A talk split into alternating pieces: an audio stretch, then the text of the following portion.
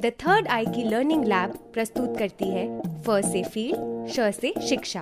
जहाँ सुनेंगे हमारे डिजिटल एजुकेटर्स द्वारा लिखे उनके शिक्षा के अनुभव उन्हीं की आवाज़ में।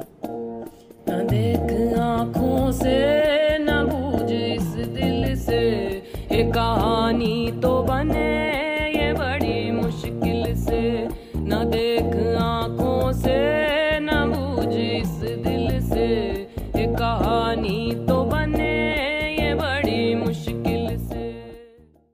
मेरा नाम शोभा है और मैं उत्तर प्रदेश के बुंदेलखंड क्षेत्र के बांदा ज़िले से हूँ। मैं आप लोग को एक कहानी सुनाने जा रही हूँ, जिसको मैंने कई बार लिखने की कोशिश की, पर मेरे अंदर कोई फीलिंग ही नहीं आ रही थी। फिर जाके जब इस कहानी को मैं से शुरू किया तो खुद के बारे में सोचा, खुद के एहसासों को खोला। हाँ यह मेरे साथ भी तो होता है। जब हमें एक दो दिन ज़्यादा चढ़ जाते हैं तो आइए सुनिए यह कहानी जिसको सुन के आप भी असमंजस में पड़ जाएँगे। और हाँ पूछेंगे, कैसी है ये हेरा फेरी? कैसे हो गया ये फेर बदल?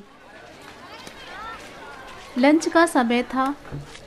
इंटर कॉलेज के अंदर पेड़ के नीचे बैठी मैं सोच रही थी, पता नहीं क्यों इस माह मेरे पीरियड नहीं हुआ। इतने में पीछे से रश्मि आ जाती है और पूछती है, क्या हुआ तुम्हें? क्या बताऊँ यार, मेरे तो राहुल से शारीरिक रिश्ते भी नहीं हैं। हमेशा दूर से बातें करती हूँ, फिर पता नहीं क्यों, इस महीने मेरे दिन चढ़ गए हैं। ये कैसे हो गया? तुम सही कह रही हो ना?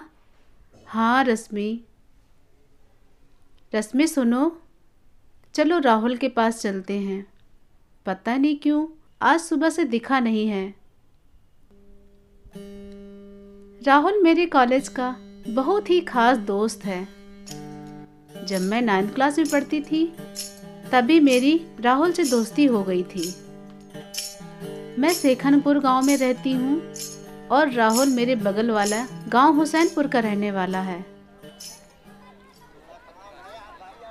मैं और रश्मि क्लास के अंदर गए, वहाँ राहुल नहीं दिखा। मैं और ज़्यादा परेशान होने लगी। मुझे पापा का बहुत ज़्यादा डर हो रहा था। कहीं पापा को पता चल जाए तो क्या सोचेंगे मेरे बारे में? रश्मि मुझसे कहने लगी, चलो मैडम जी के पास चलते हैं, जो हमें साइंस पढ़ाती हैं, क्योंकि ऐसी बातें किताब में लिखी हैं। मैं अंदर से बहुत ज़्यादा डर रही थी। क्या सोचेंगे मैम मेरे बारे में? रश्मि मुझे ज़बरदस्ती ले जाती है। मैं चुपचाप खड़ी रहती हूँ और रश्मि मैम से पूछती है, किसी को पीरियड ना आए तो क्या होता है? हमने बताया था ना उस पार्ट में, लड़कियों को पीरियड आना बहुत ज़रूरी होता है। इसी से लड़कियाँ माँ बनती हैं। और हाँ आज तुम ऐसे सवाल क्यों पूछने लगी? क्या हुआ है? मैम, इस महीने दीपिका को पीरियड नहीं हुआ है। ये कैसे हो गया?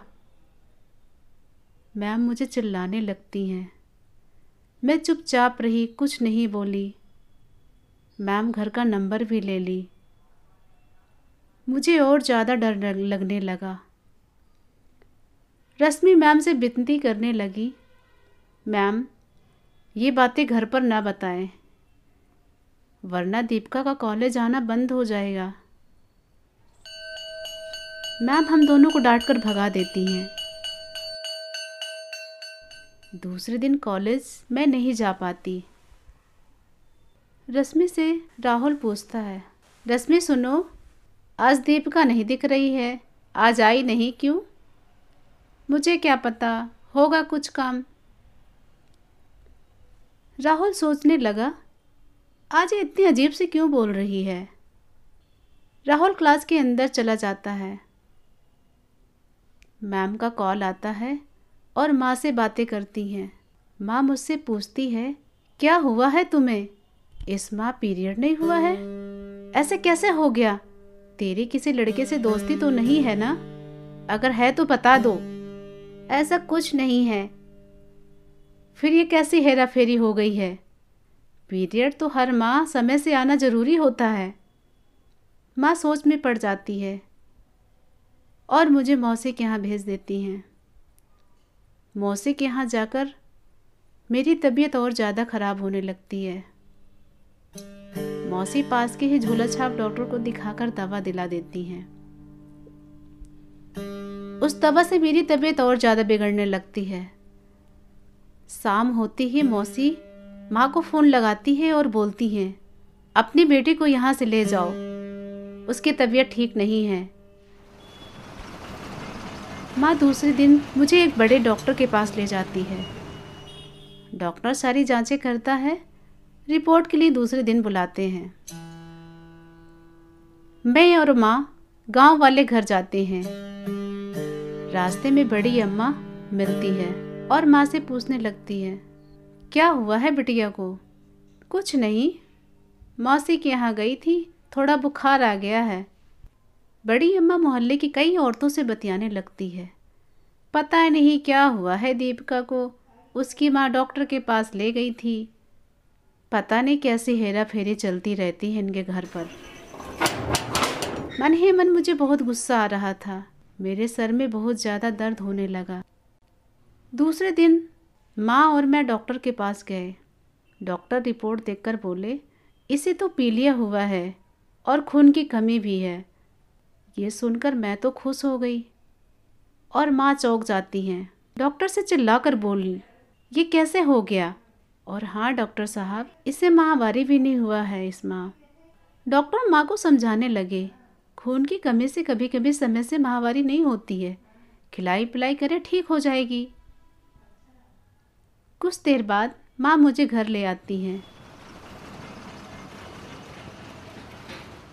मेरे अंदर इतनी ज़्यादा कमज़ोरी रहती है कि मेरा कुछ काम करने का मन ही नहीं करता था। बस पूरा दिन बिस्तर पर लेटी रहती थी। कई दिनों बाद रश्मि घर आई। रश्मि ने मुझे गले से लगा ली। मुझे ऐसा फील हुआ जैसे मैं ठीक हो गई हूँ। कॉलेज की खूब सारी बातें बताई। दोनों खूब हंसे। जैसे ही रश्मि राहुल के बारे में बताना चाहा, वैसे माँ आ गई।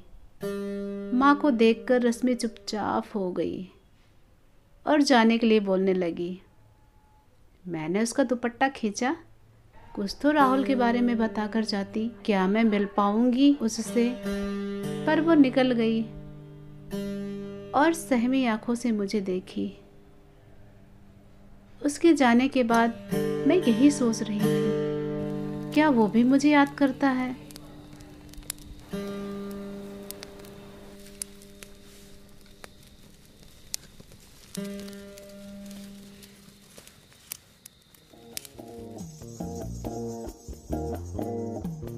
निरंतर रेडियो पर इस श्रृंखला की और कहानियों को सुनते रहें। नई कहानी हर सोमवार और बुधवार